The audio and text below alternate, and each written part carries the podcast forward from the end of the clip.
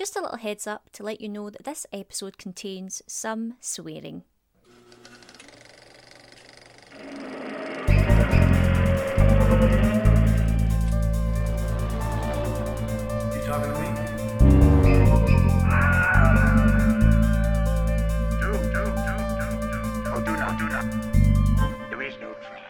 Hello, I'm Rebecca, And I'm Gary.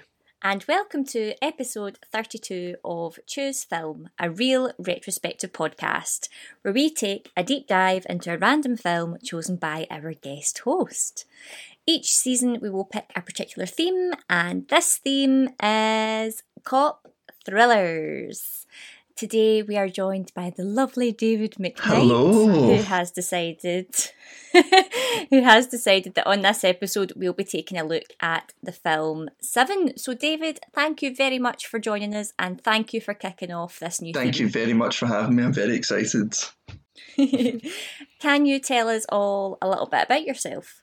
Yes, of course. So my name is David McKnight. Now it used to be David Platt, but due to equity rules, I am David McKnight, and I um, previously went to Langside College, which is where I know Rebecca, and I am now currently studying for my BA at New College Lanarkshire in acting and performance. Good, good, perfect. So, why did you pick Seven?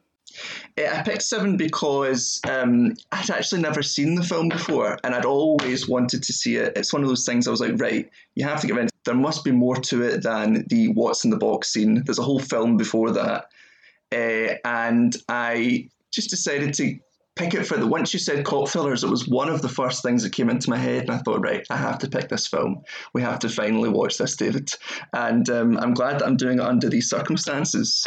Perfect. No, it is a really good film. What did you think of the film, Gary? Yeah, I think it's really interesting that David, I think you're the first guest that has picked a film that they've not seen to come on and talk about. So this this is going to be really exciting because usually someone Yeah. will pick a favourite of theirs. Yeah.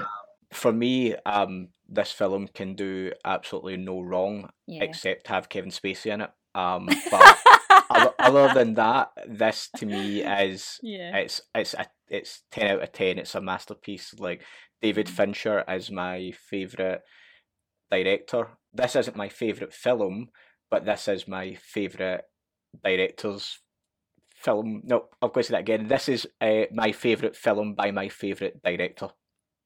Yeah, I just I love it from start to finish. It's excellent. It's it's excellent. My mum and dad had always told me how great it was, and oh, you need to watch it. You need to watch it. And everyone I've met just really likes it. And the whole way through the film, I was messaging them on the, the like the family group chat, going, "Wow, this is amazing. This is such a good film. Oh, this bit. Do you remember that bit? Do you remember this bit?" And they were like, "Yes, David, we've we've seen it. It's good. Yes." no, it is. It's brilliant, and um, I'm really glad that you um, picked this one as well because it is one of my favourite kind of cop thrillers. And I feel like every time I watch it, it feels fresh. Like I don't watch it all the time, but every time I watch it, I'm. It's like the, the exact same kind of ride of like I've seen it before, so I know what's going to happen, but it's still like really enjoyable. I, it always feels like I'm watching it for the first time. I don't know. That's a bit strange. I've not Yeah. really said felt that way mostly about films, but um, I think it's also because the film is so bleak and so grim that it's a film you don't want to watch all the time. So then when you do go back to it, you're like, this is amazing. Mm-hmm. David, what did you rate the film out of ten? I gave it just simply because I would have given it more than this, but I thought it would be a bit boring if I just said ten, and then that would be it. Uh, I gave it, uh, I gave it uh, eight and a half. I went with. I was gonna go for s I was gonna go for seven and be ironic, but then I thought no, it's it's better than that. Uh, I'm definitely going to at least move you up to a nine by the end of this. I think I, I, I think you will. To be honest, I can see that happening. what did you rate it then, Gary? Oh, it's ten out of ten.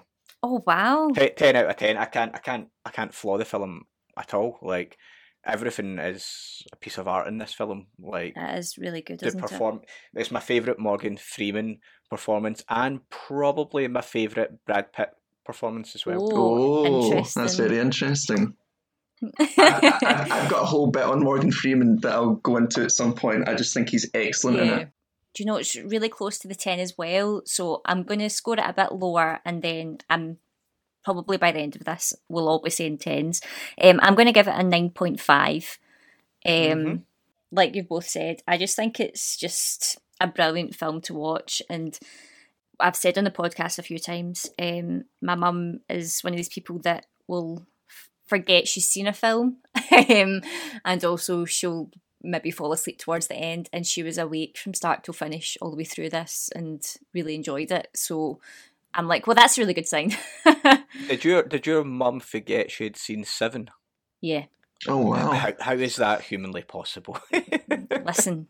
She's some woman. It always feels like a new film when I watch it. And maybe that's because whenever I watch it, my mum is sitting beside me going, I don't think I've seen this. I don't think I've seen this. so, but yeah, I thought we could give our listeners at home a little synopsis. When retiring police detective William Somerset, Morgan Freeman, tackles a final case with the aid of newly transferred David Mills, Brad Pitt, they discover a number of elaborate and grisly murders. They soon realise they are dealing with a serial killer, Kevin Spacey, who is targeting people he thinks represent one of the seven deadly sins. Somerset also befriends Mills's wife, Tracy, played by Gwyneth Paltrow, who is pregnant and afraid to raise her child in the crime riddled city. So, let's get started. Detective William Somerset is looking for a way out. You're retiring. Six more days and you're all the way gone. So how long have you lived here? Too long. Detective David Mills is looking for a way in. We'll be spending every waking hour together from now until the time I leave. I'll show you who your friends and enemies are. They're caught in a game No fingerprints and no witnesses of any kind. Nope. About the only thing we know about that guy right now is he's totally insane. where the price of sin is death.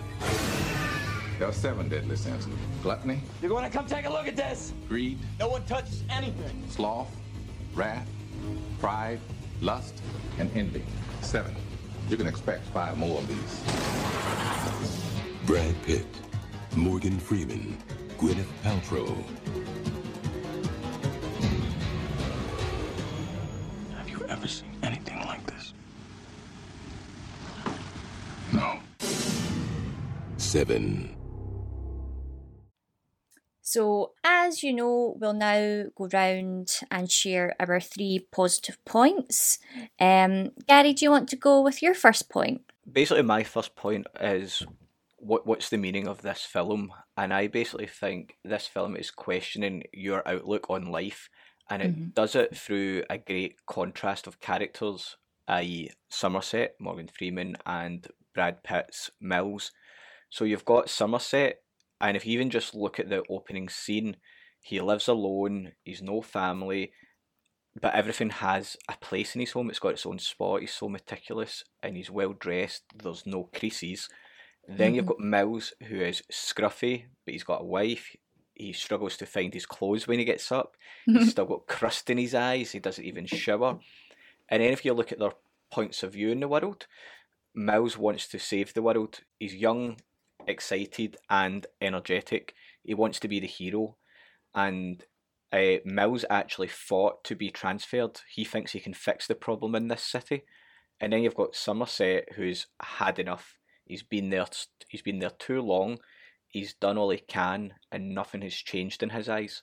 He basically wants to hang up the coat and escape the city. Mm-hmm.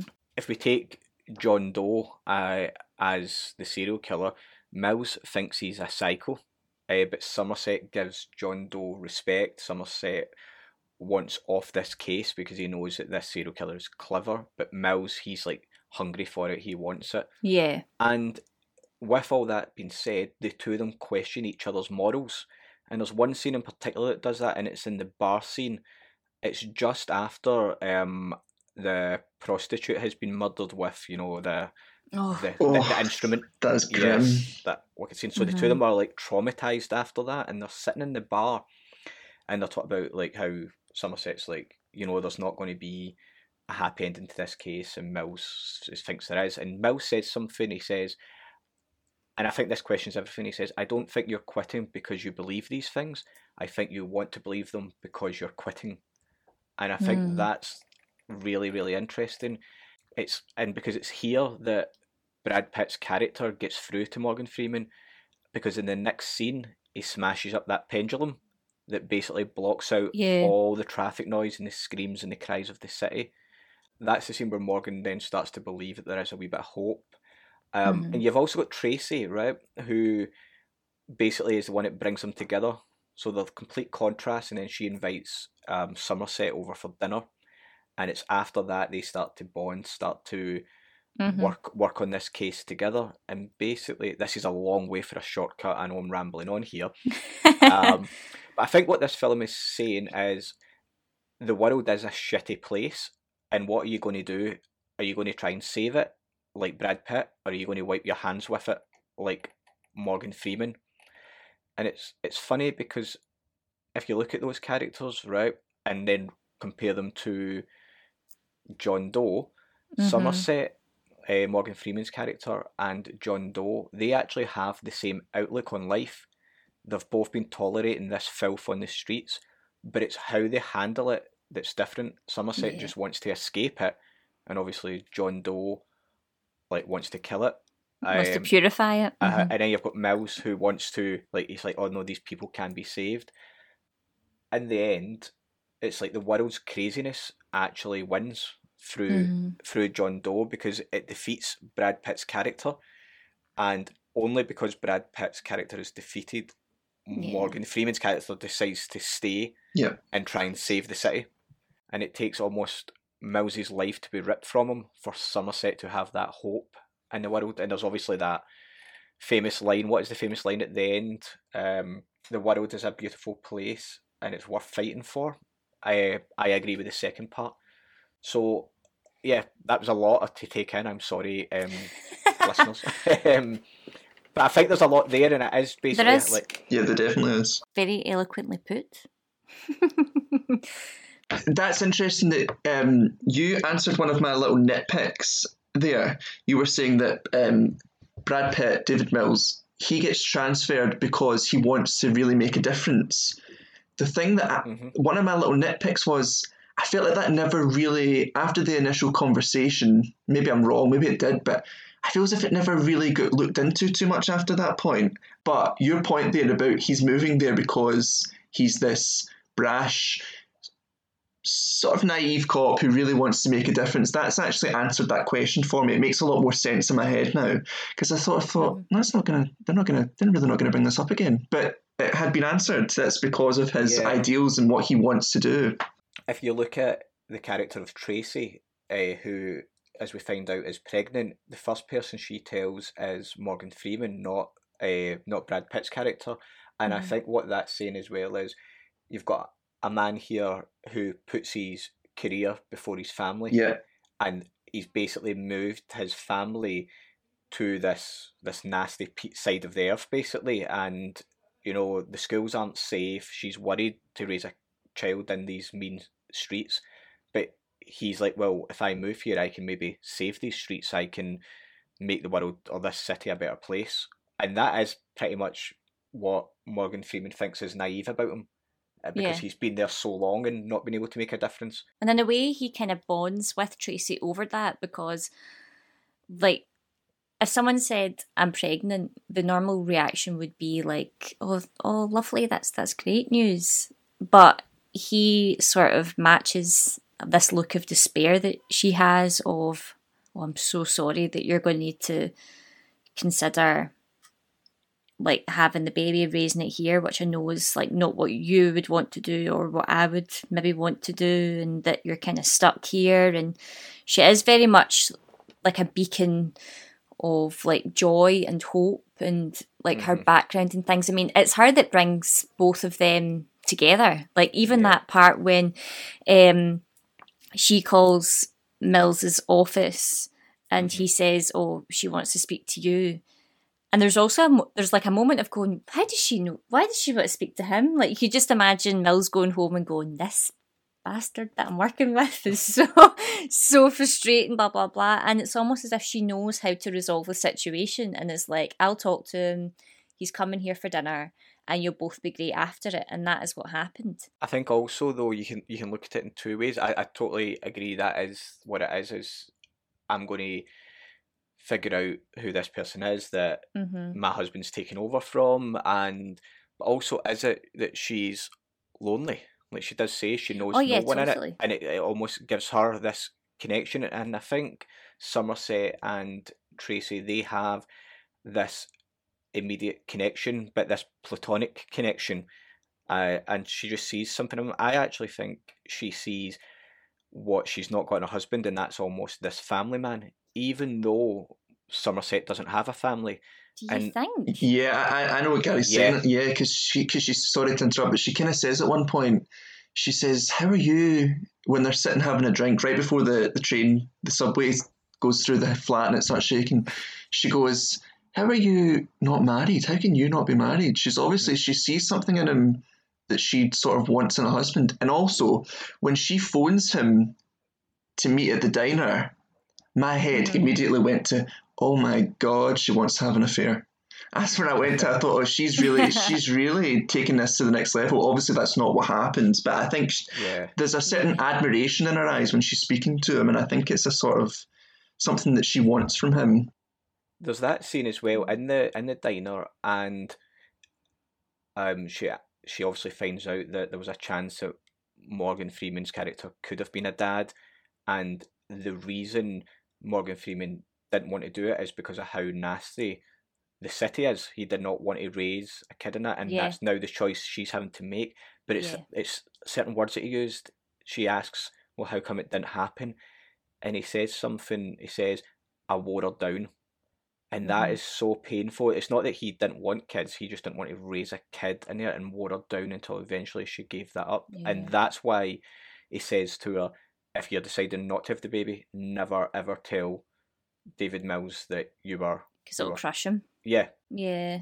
No, absolutely. I mean, there, there's some, there's definitely something that she sees in Somerset that she's missing, and I feel like Somerset almost looks at her as if like this was me maybe twenty years ago or something. Like there's similarities in behaviour of you can understand exactly how she's feeling, yeah. whereas Mills, not that he's like arrogant to how she feels because he d- definitely does try to like um oh what's the word like comfort her and say to her like it's not that bad it'll get better like they're both in completely different worlds of what they're willing to overlook You- You're saying that he, he tries to comfort her, and I, I actually, I could be wrong, but I completely disagree. I, I think he just tries to tell her what she wants to hear. Oh, it'll get better, it'll be fine. Because yeah a bit of that yeah There's the scene where he comes home. I can't remember.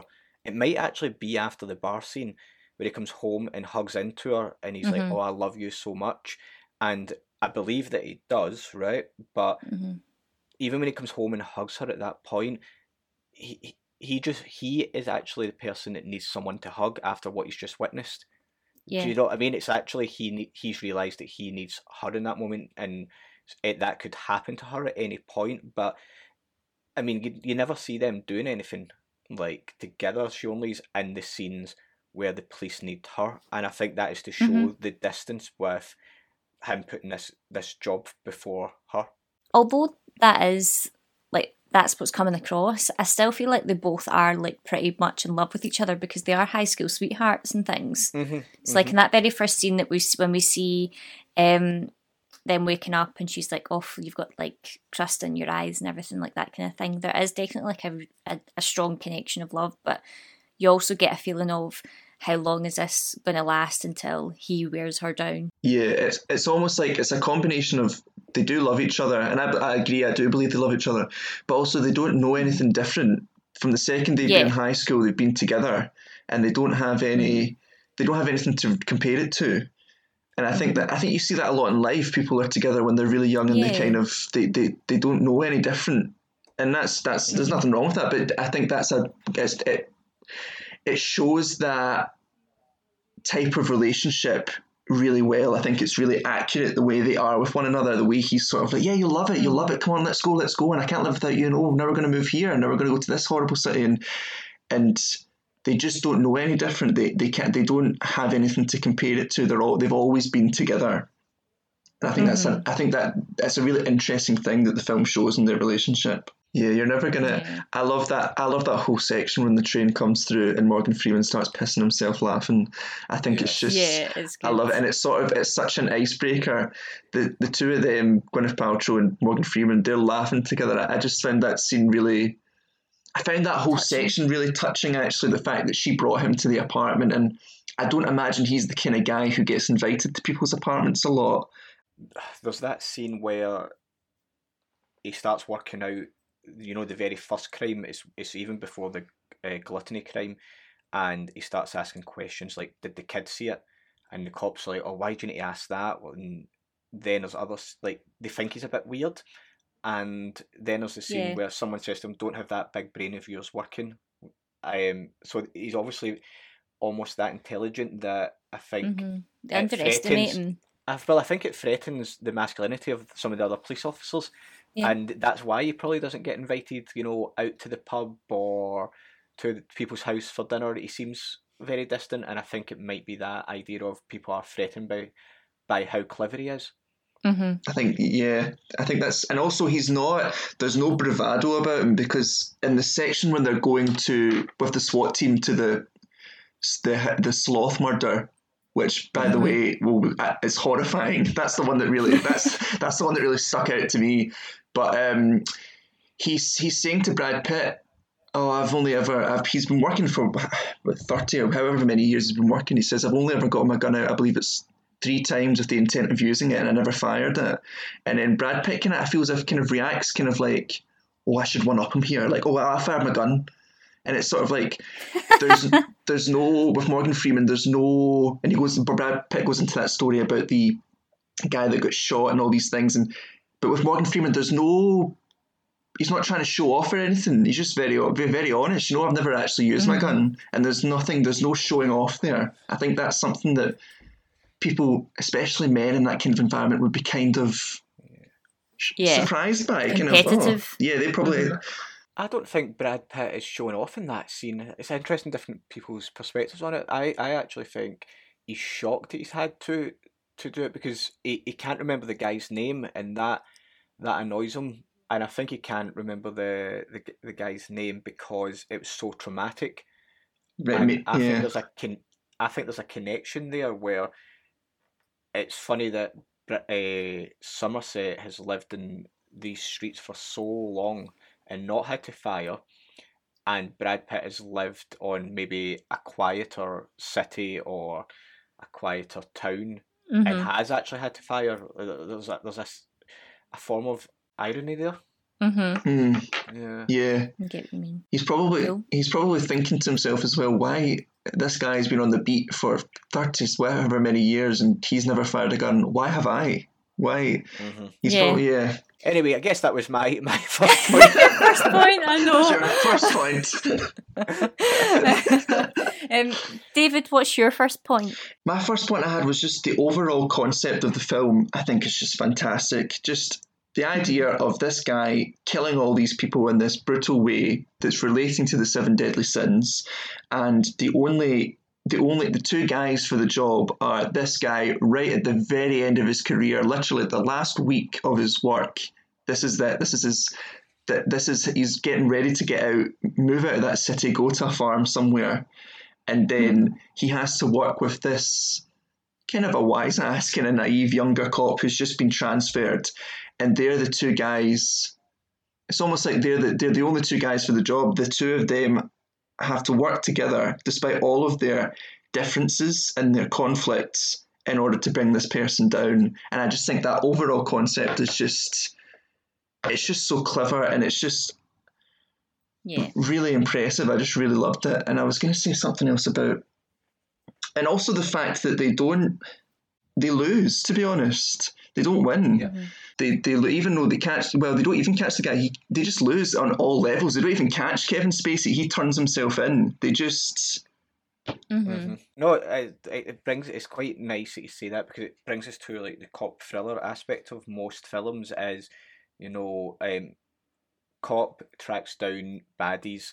Um, usually the cop will track down baddies by outsmarting the killer, Yeah. finding a killer, saving the day at the end. And actually, there's only one point well, actually, there's two points where the cops outsmart the killer. To do that, the cops have to break the law. So the first one Yeah. is with Morgan Freeman. He, um, you know, uses his FBI contact to see who's been taking out what in the library, and that's obviously against the law. That's why they have to keep that secret. And then the next one is when they arrive at the door. That that brings them to John Doe's door. There's that whole terrific chase scene. Brad Pitt gets the shit kicked out of him basically, hmm but then he's so pissed that he breaks into the apartment that's and bribes one of the the homeless or one of the uh, drug users into saying that there was a, you know a crime Mhm. committed here. So the two of them, the only way they can actually outsmart John Doe is by breaking the law, therefore becoming um, villains in their own right, so to speak. The whole journey, they're on the back foot. Every time they find a victim, it's because John Doe has set up a clue to find the next victim, hmm and that takes us all the way to the end. And David, hundred percent, um, hundred percent, they lose at the end. And if you look at it, I would say, although it's like Brad Pitt and Morgan Freeman, and it's kind of that buddy cop aspect, it's Morgan Freeman who's the main, the Yeah. main character. It's it's definitely his story. It's his uh, Mhm. retirement days. It's him. It has the voiceover at the end, um, and it's him. It has the character arc because the whole way through it, Mills is like, "Oh, we can save the city. We can do good. These people can be saved." And Morgan Freeman's like, "Nope, rubbish, lot of shite, blah blah blah." And then by the end, by the end, he's the one that has a change of heart. I mean, he, he solves the case. So if you if you take the synopsis that Rebecca read out earlier, he does solve the case, but what it costs him. At what cost? Yeah. No, absolutely. I I really love the plot as well. Like, as well, it's not one of those where it's like, okay, he's killed him, he's killed him, um, he's just going to go kill him now. Blah, blah, blah. Everything is meticulously planned to even the point that the um, is it Victor who's a sloth, like that's been happening over a long course of time. So you're sort of thinking like, what, how, like how long has um, John Doe been thinking about all of this? Like Yeah. he has planned absolutely everything, and even when they're in his flat and um, he he phones them, and um, they're talking to him on the phone, and he's like. Oh right, okay. You've you've caught up with me. you've found me. So that just means that um, my next plans are just going to be moved slightly, as if it's like a holiday or something, or like a work schedule. Well, here, here's something to think about actually, then, right? So, um, the Victor character, he's had him tied to that bed for a year to the Yep. exact day they show up at the apartment, right? Which means, as you are saying, everything has been planned out. Mm-hmm. However, I believe that the Wrath hasn't been because a year ago he wouldn't have known that I know, Brad Pitt's character yeah. Mills. So, so then what causes him to change to Wrath? Well, actually, it's because of how Mills, I would say, breaks the law, shows up at the apartment, and basically is quite Breaks the abusive. rules He's, almost. well, and he's abusive on the. He's angry on the stairwell mm-hmm. you know, when all the news reporters are about. So if and when all the news reporters are about and um Mills is losing it, Somerset's like, you need to keep your head, you need to keep your head. This this won't help anything. And actually, because he didn't keep his head, John Doe goes after him. I wonder what Wrath would have been if Brad Pitt um, behaved himself. Because if Brad Pitt behaved himself, Tracy would then therefore still be alive. Mm. So it's actually the fact that Brad Pitt is a bit, um, he's a bit, what's the word? Um, A loose of a loose, yeah, he's a bit of a loose cannon, yes, that actually then kills his wife, basically. I kept Mills. I just I didn't like him. I didn't like him, but in a, at first I thought it was. I actually thought it was maybe is Brad Pitt annoying me, and then I thought no, it's Mills. It's this character. He's so.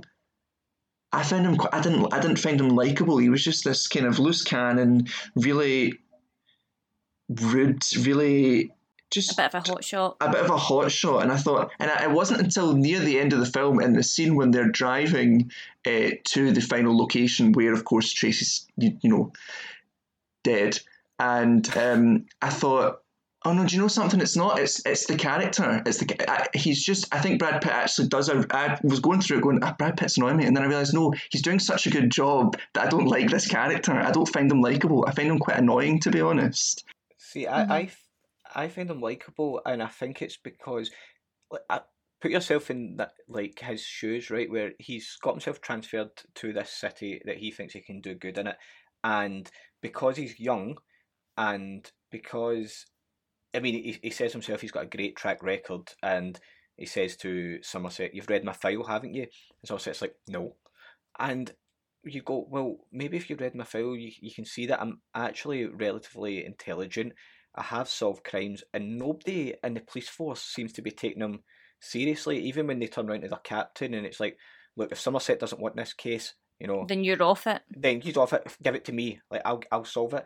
And like the lieutenant's like, shut up, you know. And that's the end of it. And you would be then become a bit more, uh, like nobody's taking me seriously here. And then you actually watch it because at first of all you think, okay, he's going to be like this silly sidekick in this, and then as you watch it, you realize, no, he is quite clever. There's there's one part that he he solves when they're sitting having um, drinks and they're looking at the case file, and he Morgan Freeman says something, and it's from one of the books, Mhm. uh, the the the Clifton books, Canterbury Tales. and yeah, and um, Morgan Freeman is surprised that he knows and he's done his research, and that's when Morgan Freeman starts to look at him in this new light and gives him Mhm. that wee bit of respect.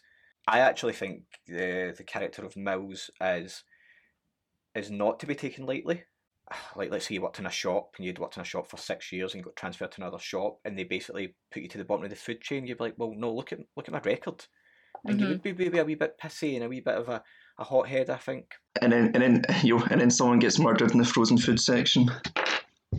Yeah, you'd be like, I can, I can solve this. I can do this, guys. Please. no, you're no, you- no, I- I- you're right. I, I think I just find the there's a few points where he just goes totally off the handle, and I'm like, oh, yeah. keep your detective's head, and the, you could Yeah. really you could get some stuff saltier. But then at the same time, Somerset's not perfect either. He's the one, you know, bribing the librarians and stuff like that to get stuff. Yeah. So to yeah, get exclusive And I- access. And, I, and I, I loved that. I loved that Somerset wasn't the sort of straight and narrow cop who was like, you know, Uh-huh. listen, kid, that you have to do things by the book. He was like, no, I'm gonna, I'm gonna pay this librarian to give me these files so I can find out this thing. And I, I loved that about him. I loved that he wasn't this just kind of goody two shoes. That there was that edge to him. That he was willing Mm-hmm. to break these rules in order to get the job done. Thought that was great.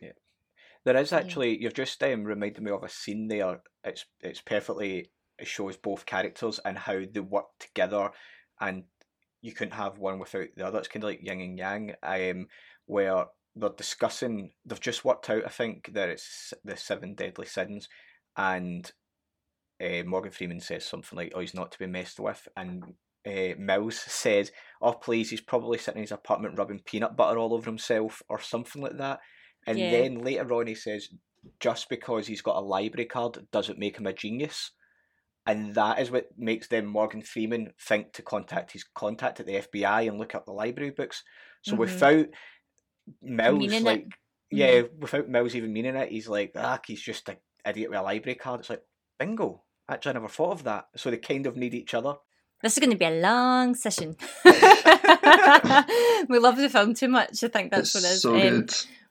Well, I'm going to move on to my first point. um,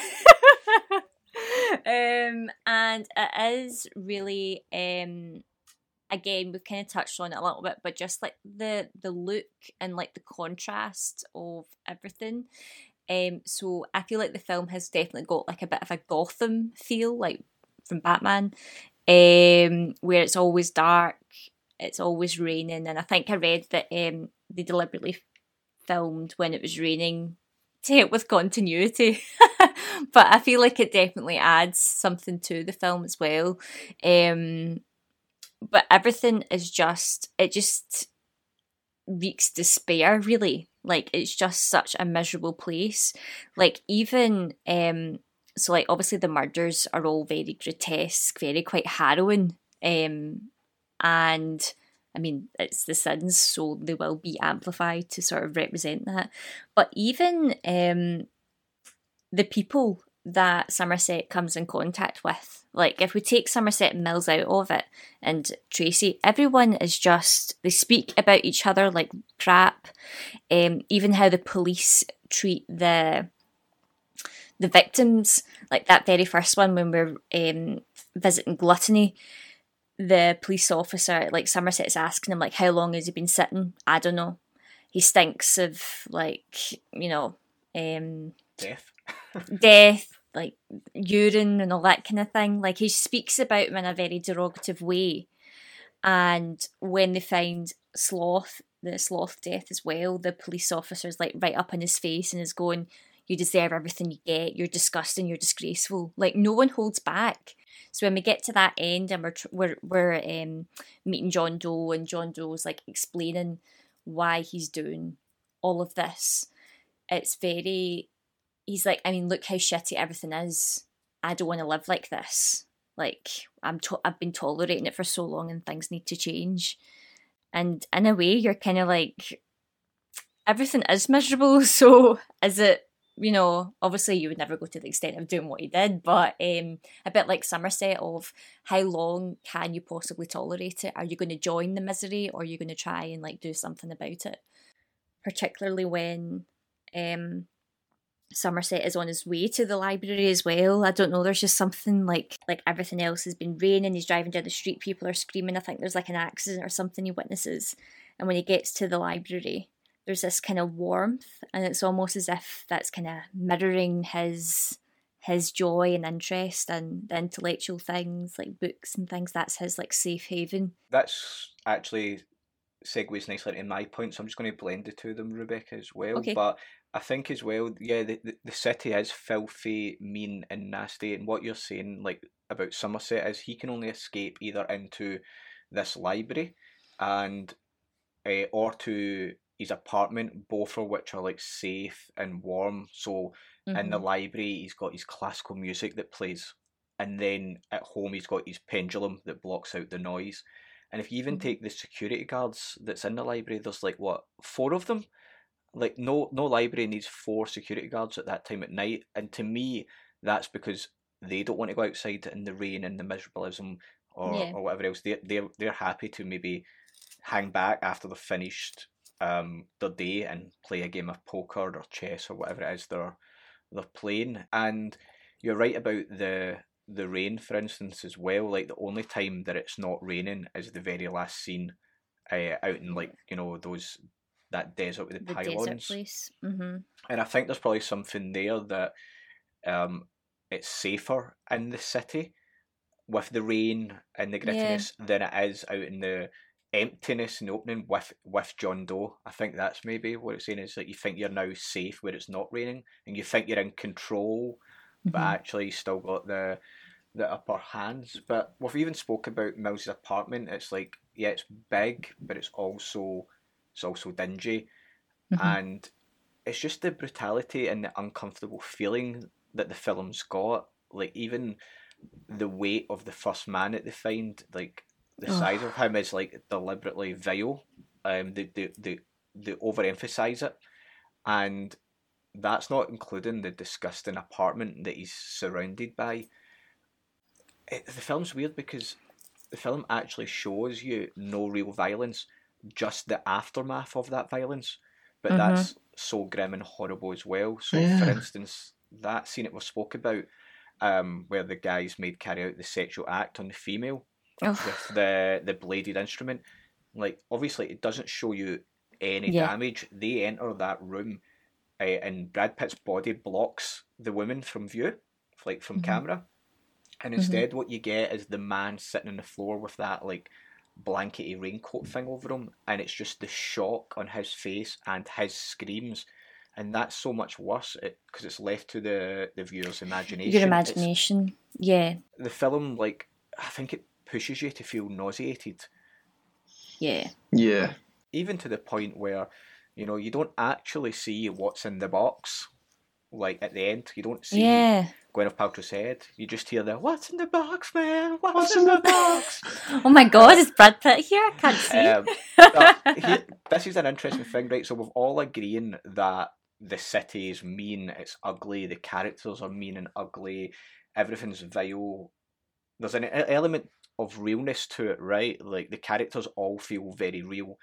Brad Pitt's quite a handsome looking man, but in this he's not. He just looks like a regular bloke. Um, but see if John Doe's character was killing, you know, corrupt lawyers, um, pedophiles, abusers, mean and nasty people. Maybe not the guy that's like over eight, or maybe not the prostitute, right? But these other characters that are full of corruption and you know are, are doing really bad things, right? If he didn't kill them in such a nasty and hostile way, he'd be branded a vigilante.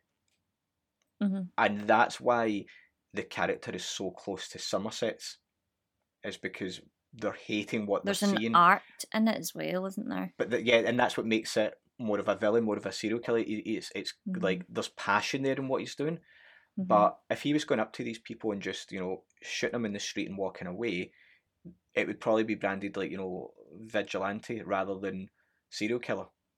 And I Mhm. think that's an interesting concept because, you know, not to bring it to this, but like there's talks about how good Thanos is as a character and the Marvel things because he's so close to being a hero. It's just how he's going about doing it that makes him a villain. Mm. Mhm. John Doe at the end when he's in that car, he says like, "Only in a world so filthy can you call these people innocent." That line really did ring with me. I thought, do you know what he does have? He, he does, for all the terrible, terrible things he's done. I know what he's saying there. I do think there's a few contradictions, as you said, with the, the, the man who overate and the prostitute, and even I don't remember. I don't remember what the the pretty woman did either. The one that was so The ugly. Uh huh. I don't. And Tracy, and but but but his point, but his points. I did go, well, we do live in a terrible world, actually, you're right. But um, the way he's gone about it is so grim. But then I suppose, as you Yeah. said, you're so right. If he hadn't done that, he would just be a vigilante. It's the well the thing with Tracy is Tracy isn't part of his master plan. Uh, Tracy has to be killed in his eyes so as that um, Brad Pitt's Mills becomes Wrath because his point is he says it in the car as well is that He Brad admires him. well no he says to Brad Pitt you would kill me if you had the chance and Brad Pitt says no I wouldn't I'm nothing like you and he says that's because there's laws to follow and if you to remove those laws you would have your way with me and Mhm. so it takes Tracy for him to break those laws. In that scene where they are in the back, uh, sorry, John Doe is in the back of the car. If you look at that scene, Morgan Freeman actually doesn't really say much. It's all Just- Mills and. John Doe, and it's because he's listening and actually believing everything John Doe says, and he's relating to it. Mm-hmm. It'll resonate with him. But that that's how we also get to envy as well, because he's saying things like you're like, is he winding him up when he's saying things like, I really admire you, I I really I think you're wonderful, blah blah blah. And then he starts like saying things like a beautiful wife and a baby on the way and things. Like yeah. you're also like, who's who's sorry, who's gonna marry you and have kids with you? Like why Well, well, that that's interesting that you say that because after I watched the film, I spoke to my mum about it, and I said, she said, "Oh, so do you realise what the final sin was?" And I said, "Oh, it was wrath," and she said, "No, it was envy." She was like, "It was envy because Kevin Spacey envied everything about that life he had," and I, I mm-hmm. didn't, I didn't really, I get what she was saying, but I didn't really f- agree with that. Maybe the maybe the envy then isn't so much just what Brad Pitt had, but people that can live a normal life surrounded by this filth, people who can go about and not notice it, and you know it doesn't bother them to to live in a life with there's so much wickedness. Maybe you know to have that that American dream home, like that American family, white can- picket fence? yeah, well, maybe not. Yeah, yeah, maybe that's what they had before they moved to the city. Mhm. Yeah, but the fact that people can go by so blind to what's going on around them and like can block out all this grittiness and filth on the streets, which is obviously something that John Doe as a character can, and then uh, that's his call to action. It's obviously Mhm. not a very good call to action, but um, that's what drives him, isn't it? Is what's going on about him, and to be so blind to that is maybe what he envies. In a way, that's why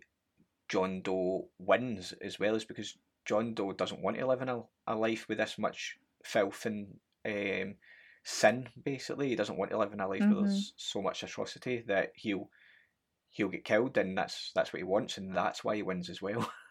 It's Yeah, amazing. So well written. it's it's really well written. You even have John Doe saying in the back of the car that people are going to remember me what I've done, and they're going to remember you. Like we're all going to be famous, so like prepare yourselves for it. I was actually I was actually glad. Usually when you when you get a spoiler for a film, you're kind of like, oh, I wish I didn't know that. But obviously, because the ending of Seven is so iconic, I knew that before I went into it. And I'm actually glad mm-hmm. I knew because that, that it gives that whole conversation in the back of the car when Kevin Spacey's in the back of the car New meaning. such and so you, you're like oh he's saying these things like oh and Brad Pitt's been such a wise ass as you would be and he's just sort of Kevin Spacey's just kind of going oh just you just you wait son and it's so like I I was, I was just watching it kind of, I think at one point I did an audible oh like here we go this is going to be can't wait for it so yeah I'm glad I'm actually glad that I knew that going into it Mm. Yeah. Nice. What's your second point, David? uh, so my my next two points are both very performance related. Um, my second point is, I think that Kevin Spacey and Gwyneth Paltrow, despite hard, despite really not being in the film that much, give really great performances. Uh, I think that obviously Kevin Spacey's a terrible person and can you know go in a hole and never come out, in my opinion. But he, the fact that he is he's he's talked about this entire film. We're talking about this guy who's committing these horrifying crimes, and then he's only in it for the last half an hour or so. You're like, oh my god, that's him. That's the guy that's done all this, and he's just so he just plays it so well. And despite being barely and not really in the film that much, you don't. He's not brushed over. You remember him. He's very memorable. And I kind of knew, I thought that, I thought he would be like that. But the person I was most surprised with was actually Gwyneth Paltrow. She's really not, she's actually really not in it that much. She's only really in it for a couple of scenes. But she's so memorable. I just, Mhm. you, she's so believable. You really believe that she is this, she's this woman who's kind of been brought here, kind of like, she's not really a fan of being here. She doesn't want to be here. She's pregnant. She doesn't want to tell her partner because she doesn't know how he'll react, but also she doesn't want to raise a kid in this city. And Mhm. the scene in the, the she's great in the scene where they have dinner at the house, there, the flat, and with the subway and everything. But she's also great in the cafeteria scene when she's looking at him and she's she just looks like a kind of lost soul. You just look at her and you think. You shouldn't be here. You shouldn't be in this city. You don't belong here. And her hair's so bright, and she sort of she adds this brightness to the to the hmm to the cafeteria that is sort of out of place in this city. I think she really takes that part and plays it so well, in my opinion. And I was really, Yeah. I was pleasantly surprised by that because I think her character, especially, is a character that could kind of be brushed over a little bit, but I think she does such a good job at it.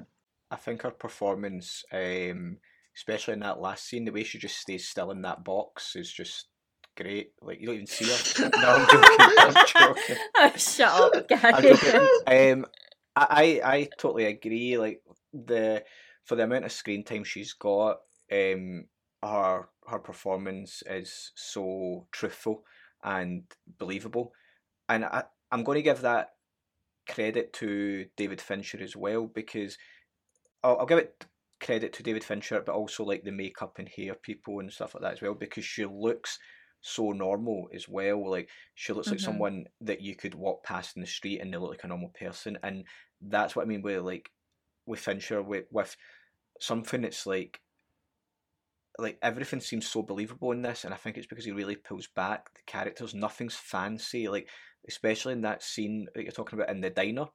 Fincher uses basically over the shoulder shot, over the shoulder shot, close up, close up, and that's it. So he keeps the shots really simple as well, and he just lets the actors act.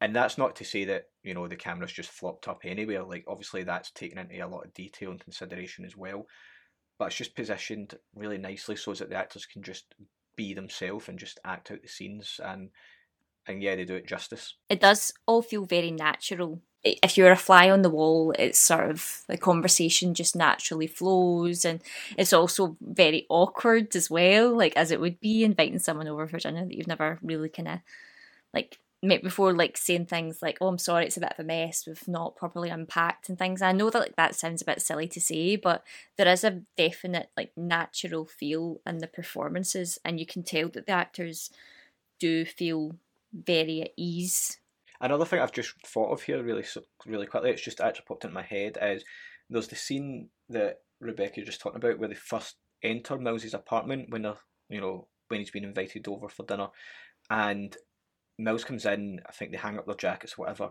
and he says, "How are the kids?" And there's this look in Morgan Freeman's eyes. It's like you've got kids here, but actually he's talking about dogs Yeah, yeah. and it but it just shows you as well that that the I've just thought about there, there's this, a subtle look in Morgan Freeman's eyes. It's like you've brought kids into this city, and Mm. then that obviously comes full circle when later on you find out Tracy is actually pregnant, and Morgan Freeman like almost had a, a kid, and it just it all yeah just wee simple things like that that tie together as well. I also like that bit as well where she says, "What's your name?" And he's like Somerset or whatever, and she goes, "No, no, your actu- your first name." Um, and then she goes, "William David, David William." Like that kind of idea of like you two are like human beings. You can connect. Yeah, it's al- Um, it's almost like pulling away that masculinity that the both of them almost Yeah. have at the start. Of the isn't? It's stubbornness. like yeah, and it's like you know just chill. These aren't Mhm. these aren't um these aren't police officers in this house, and that goes to the point where uh, Somerset goes to remove his jacket and she sees the gun, and he's like, "It's okay, I won't I won't wear it to the dinner table." yeah. You know, yeah. So my second point is going to be the comedy relief in the film. It's always good having a bit of light when something is so dark, especially a film like this. But um yeah, like so like the vibrating home, like joking about that. Um the sort of relationship between both Mills and Somerset when they're like putting the mics on and they're like shaving their their chests and like Brad Pitt makes a joke of like, oh better watch my nipple and all that kind of thing. And um Oh yeah, the, the bit where they're kind of like in the desert and they've taken John Doe out and um, they're like, "There's nothing here," and there was like, "Oh, there's a dead dog," and John Doe go, John Doe goes, "Oh, that wasn't me, by the way." like that's got nothing to do with what we're doing here today. And also, there's the the bit where um, is it the captain where he answers the phone and it's not his desk. Like that's quite funny as well. Like there are some kind of real comedy moments, like just to kind of add a bit of relief and bringing you a little bit back into reality. Because I think if you're watching something so heavy, it's always good to get a bit of a break from it and have something something a bit different, a bit of a contrast. Rebecca's just stealing my points, so she is. my last point was the comedy moments as well. Um, no, I do agree that it is a really dark, grim film, and it would be a lot like if there wasn't these wee comedy moments. Um, would you go back to it as much because there would be no light relief? But yeah, like another one that we've kind of discussed is just that scene where Mills goes into his new office, but Somerset's still there, and Somerset has to go over to like the wee desk table at the side, and then the phone goes. With the rubbish chair. Yeah, the train rumbling, I love. It's one of my favourite scenes. in It's it great. Yeah, I love that bit. it's as if Somerset he just can't control himself and really see that way where you're told Mm. not to laugh at something and you're trying to hold it in and the more you try to hold it in the more you start smiling then someone else smiles and then and it's as if Somerset hasn't laughed in years yeah, it does feel like a big release, doesn't it, when he laughs? yeah and there's the scene just after it and it's so subtle that you might actually miss it but when they're going over the investigation after that and Mills says to Somerset I'm going to get a beer do you want one and Somerset says wine please Mhm. and then they come back in and it's come back in they're discussing it he, he picks up his glass to take a drink and it's he's poured wine into like a pint glass and it's Yeah. just the way he does it just picks it up and like analyzes it and it, again it just shows you the contrast between the two characters that Somerset would never serve that in a pint glass yeah. Uh, so that was your last point, Gary. So what's your final point, David? My final point, I've just wrote Morgan Freeman. I've not even wrote anything else. I've just wrote Morgan Freeman. I think his performance is astounding. I think it's, I think he carries the film. He, he, there's a subtlety to it that's just excellent. He's just, despite the fact that it's Morgan Freeman, the you know the guy with the iconic voice and the narrator's voice, and it's you know he's such a such a recognizable figure. He's so believable and so excellent at this role of William Somerset. He just everything about it. He plays the drama really well. He plays the comedy really well and the sarcasm. He how he doesn't really say anything in the car with John Doe, but you can tell that he's taking it all on board and he's going. Yeah, the, Mhm. the gears are turning in that scene, Ah, aren't? You can he- see it. Yeah. He's he's not even really saying anything, and I think that there's just a brilliant subtlety to it that's just so. He's just wonderful And. I, I I agree when you said uh, that it was your favorite Morgan Freeman performance, Gary. I, I think it's I think it might be my favorite as well now. Actually, And then if you think of like what comes next in Morgan Freeman Morgan Freeman's career, it was well, this wasn't all he did, but it was the Alex Cross cop detective. You know, along came a spider. and Oh, yeah, yeah, yeah, I was thinking that. They came I did wonder this. if that was all linked. Yeah, they Is came it after not? this. So I wonder. I don't think they're linked, but I think what's happened is like like you know he can clearly play a play a Yeah. detective, get him in to do these. yeah. Yeah. Yeah, he he could read this script to me, even though it's so grim, and I would still fall asleep at night. He's got such a soothing voice. But Yeah. Mm, yeah, Morgan Freeman is also my final point too, so that's perfect. Um, but yeah, his performance is just wonderful. There's a, a great ease about Morgan Freeman anyway. Whenever he comes on the screen, like everything just feels quite effortless. It feels like the role, like the character, like breathes. It's like got this life to it that's just so like easy and mesmerizing to watch and um I think this role is just just perfect. He just brings I couldn't imagine anyone else playing this role. Uh, lovely. Well, does anyone else have any other points or any um, areas for development, as I like to call it now, um, about the film?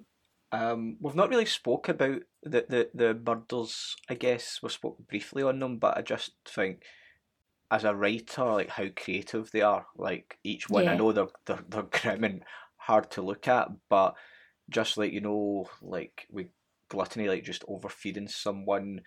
Um, the scenes with the the model, you know, it's either you can, what is it? She can She cuts the nose off to spite her face. Yeah, and she can either save herself by phoning the an ambulance or like you know take all the pills, and you know, and I think some of these killings probably inspired like the Saw franchise. And another, another wee thing I noticed was uh, just talking about how you were saying it about the Saw franchise. See the opening credits.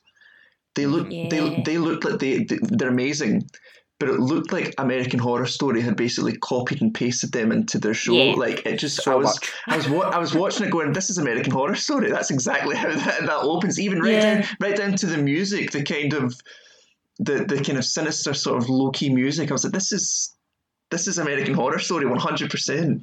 And I, I, but it was just Yeah. great. I loved that. I loved the whole. I, the second I saw the opening credits, I was totally. I was invested. I was like, oh, this is going to be a great film. And Yeah. Fincher does that as well. He likes to like almost the opening credits like hit a nerve, and I think they do it with these. Uh, same way like the girl with the dragon tattoo. It's like they almost like go up in volume. So it's like, are you paying attention? Now you are. Yeah, I've got you now. Yeah. I, I would also agree, Gary, the um the Seven Sins just like the makeup artistry and like the the effects on that, like they are going it's gonna just stick with you forever. Like yeah. whenever you think of this film, you're going to be thinking of uh, gluttony, sloth, amazing, and even that moment when, so when sloth, um, obviously we find out that he's actually still alive somehow, um, and you see him in the hospital, and they're asking the doctor like, "Are we able to speak to him? Is there anything we can find out?" And he's like, eh, "No, he's chewed his tongue off." Oh, Like it still lingers, like Yeah. it doesn't disappear. What do you think's the most gruesome one? Then what's the one that gives you the shivers the most? it's it's it's it's sloth for me, one hundred percent. I think it's the fact that he's not dead. I think it's the fact that he's been lying in that bed for a year. I mean, I know lust is also. Oh, Yeah, lust is just harrowing. It's just Uh-huh. terrible. I think that's the worst one for me. Want to know why as well? It's because you see the, Yeah. the crime scene, but you don't see anything. Then it cuts to the investigation, and you just see the photo get placed down on the, the, the desk, and you know just from that one shot what's occurred. And I Yeah. think again, it's like you've not seen anything. All you're seeing is a photograph of an instrument, and you're like, "Oh my, oh my!"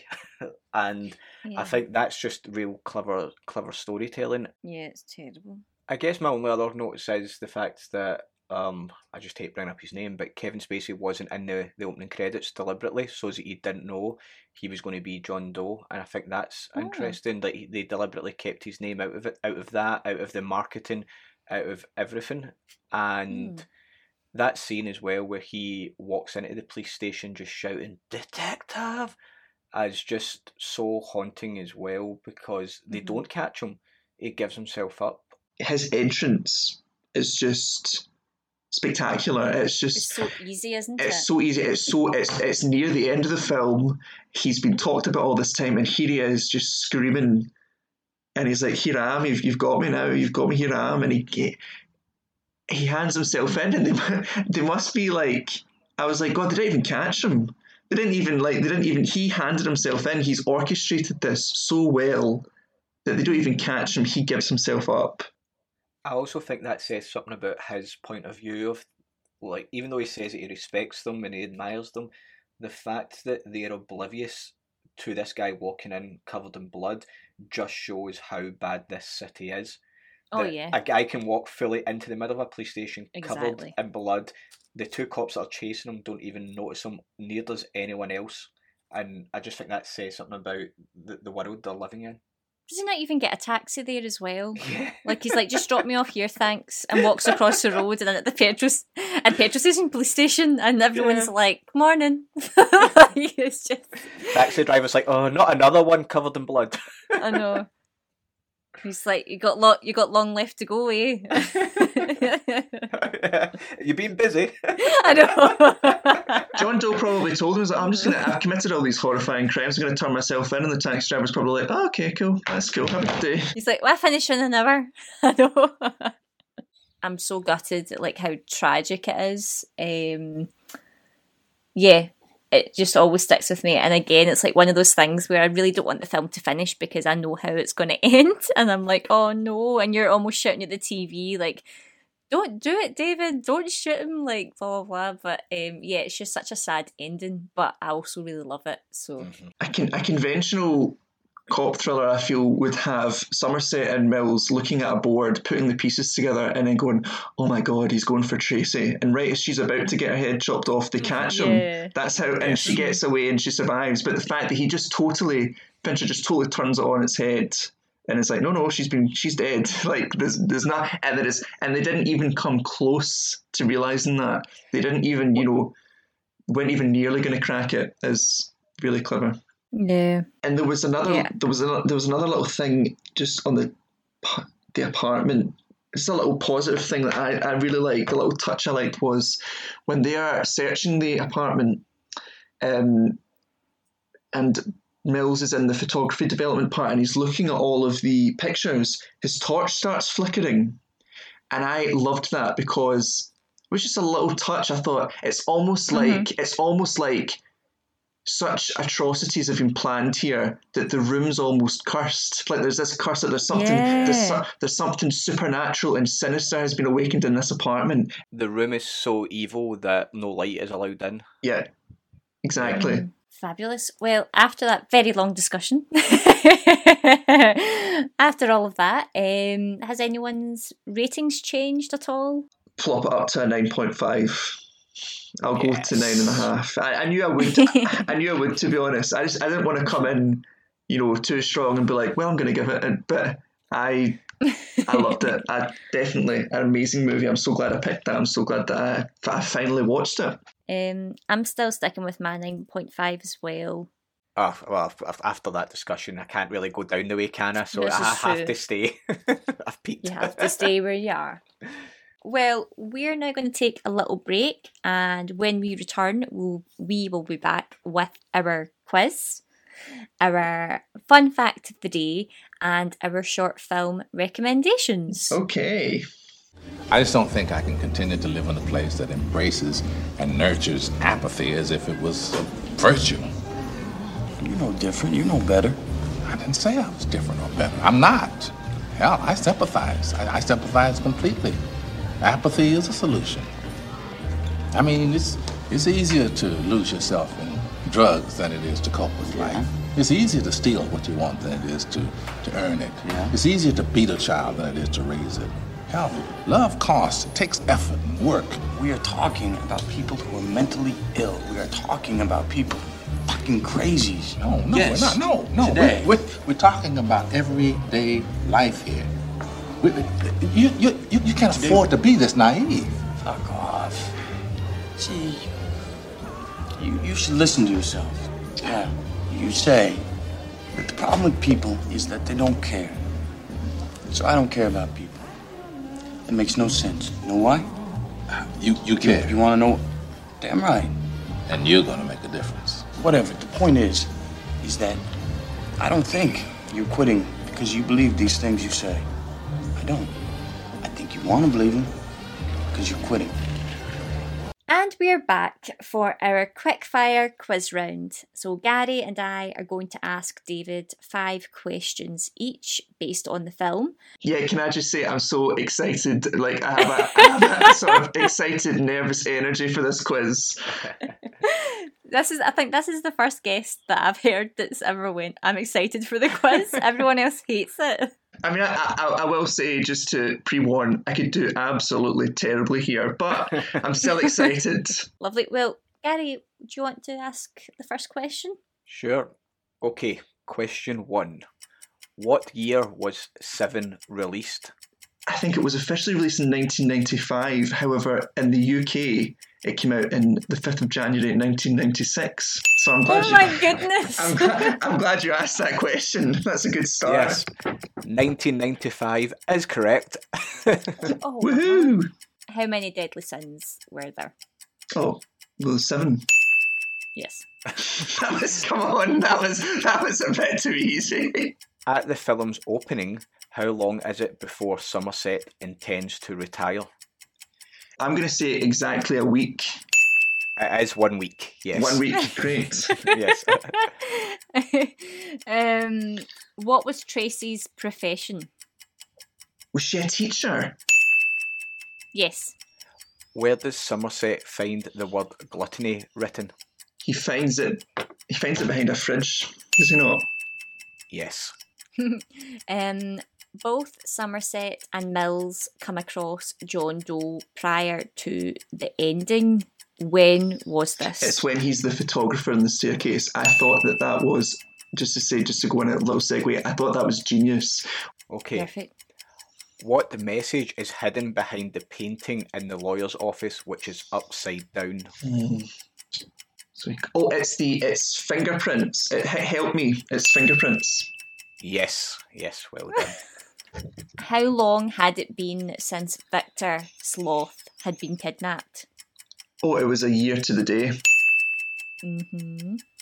Bit of a tricky one here, so I'm just letting you know. really think about it. Okay, okay. What city is the film set in? It's never said. It's never specified. They, cause, that- cause I was- Correct. I was, going through the whole, I was going through the whole film, going, are they in Chicago? Are they in New York? Where are they? And then I thought, oh, they've Yeah. deliberately. That I feel like they've deliberately not said here. Yeah, they've not said because um, then it would um, give that city a bad name. Yeah. Hmm. No, you could get ten out of ten here, David. um, Okay, so before you say it, then we've had two guests so far that's Okay. managed to get ten out of ten. Can you be number three? I hope so. I hope so. There's a lot riding on this. I know. Right. I know. I'm scared in case I mess it up. How long has Somerset been a police officer? Oh no. Oh, you've stumped me. I don't. Uh, I'll take a punt and I'll say 34 years. You are joking me. That's it- the right answer. Is it actually? yeah. It, it must have been. It must have been somewhere in the back of my head. Yep, 34 years. No way. Well done. Well, done, David.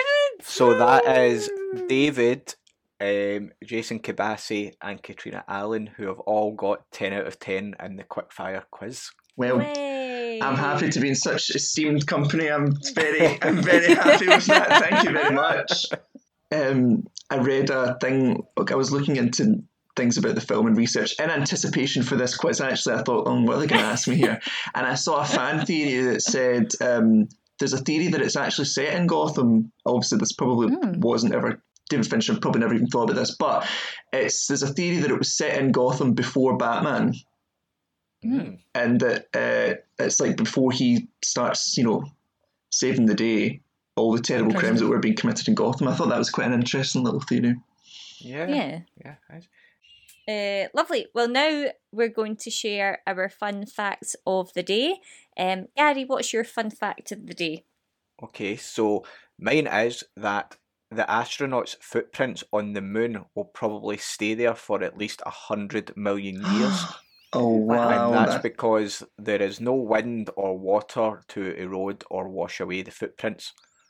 Hmm. wow, that is spectacular. That's cool. That is cool. I like it. That is actually a fun fact, not just a fact. That is a very fun fact. I'm loving that. I don't want to say mine now because It's- mine sounds rubbish. is yours grim?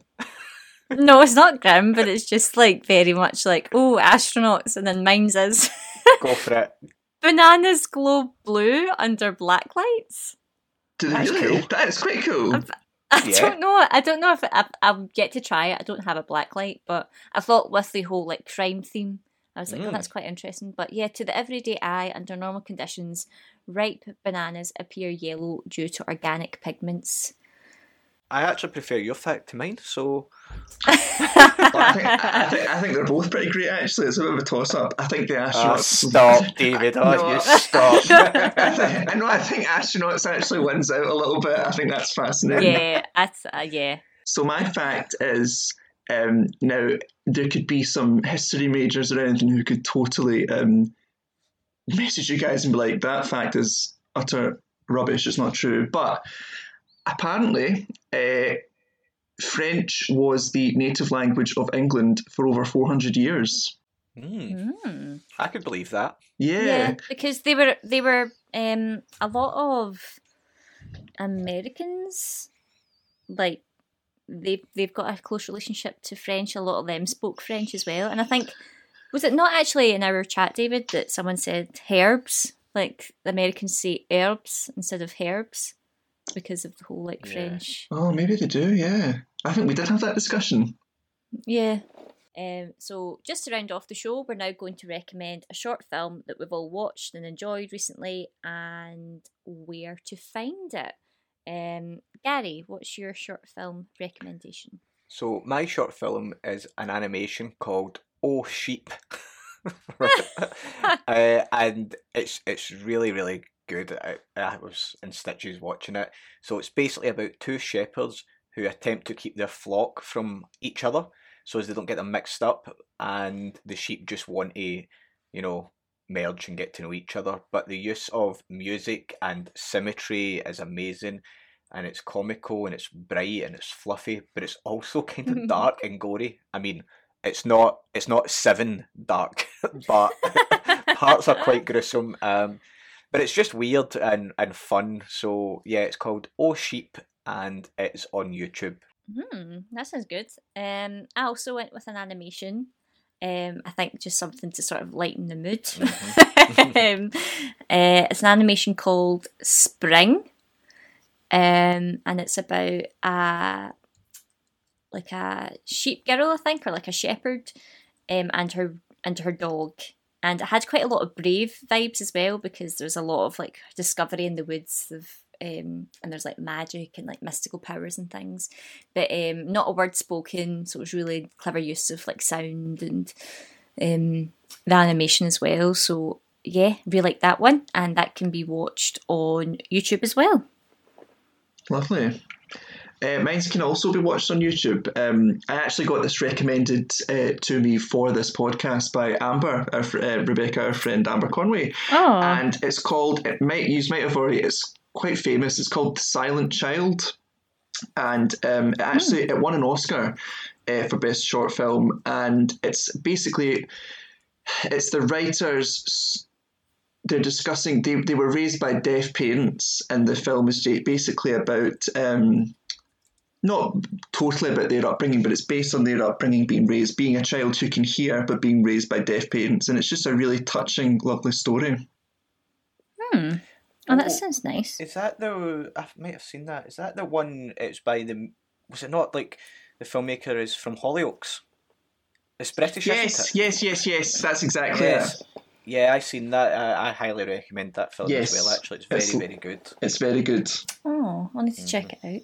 Well, David, thank you so much for joining us and kicking off our cop thriller theme. Um, also for picking seven, it's been amazing. Yeah. No, listen, thank you so much for having me. It's been a blast. I've really enjoyed it. The most important part of that was you also went up half a point on the film. Yes. Yeah, oh, definitely. I, I kind of knew I would, to be honest. It is a, a, a sounding film, but it, yes. Thank you. Um, and can you let our listeners know where they can find you on social media and keep up to date with any projects or any other works that you're working on? Yes, absolutely. So I will be on Instagram. Uh, that's my main platform. I also have Twitter. Uh, but on Instagram, it will be David McKnight and then a little underscore, and you will see. I've, I've sort of started to. It's one of the main things that's been recommended at New College Lanarkshire actually is get yourself on social media, like really, and just promote your work. So if you have a little look there and give me a little follow, you'll see what I'm up to. Lovely. Perfect. Um, and I'm Rebecca Riddle, and you can follow me on Instagram at Riddle Rebecca and Twitter Riddle R. And I'm still Gary, and you can follow me at Hewitt G Pro on Instagram and on Twitter. And if you've loved this episode, please like, share, subscribe, tell all your friends and family. And if you're listening on Apple Podcasts, please remember to rate and review the podcast. We'd also love to hear all your comments, so please send those through on choosefilmpodcast at hotmail.com. You can also follow the podcast at Film Choose on Twitter and Choose Film Podcast on Instagram. You've been listening to Choose Film Podcast, and join us next week for our discussion on the film Knives Out. Thanks. Bye. Bye. This conversation can serve no purpose anymore. Goodbye.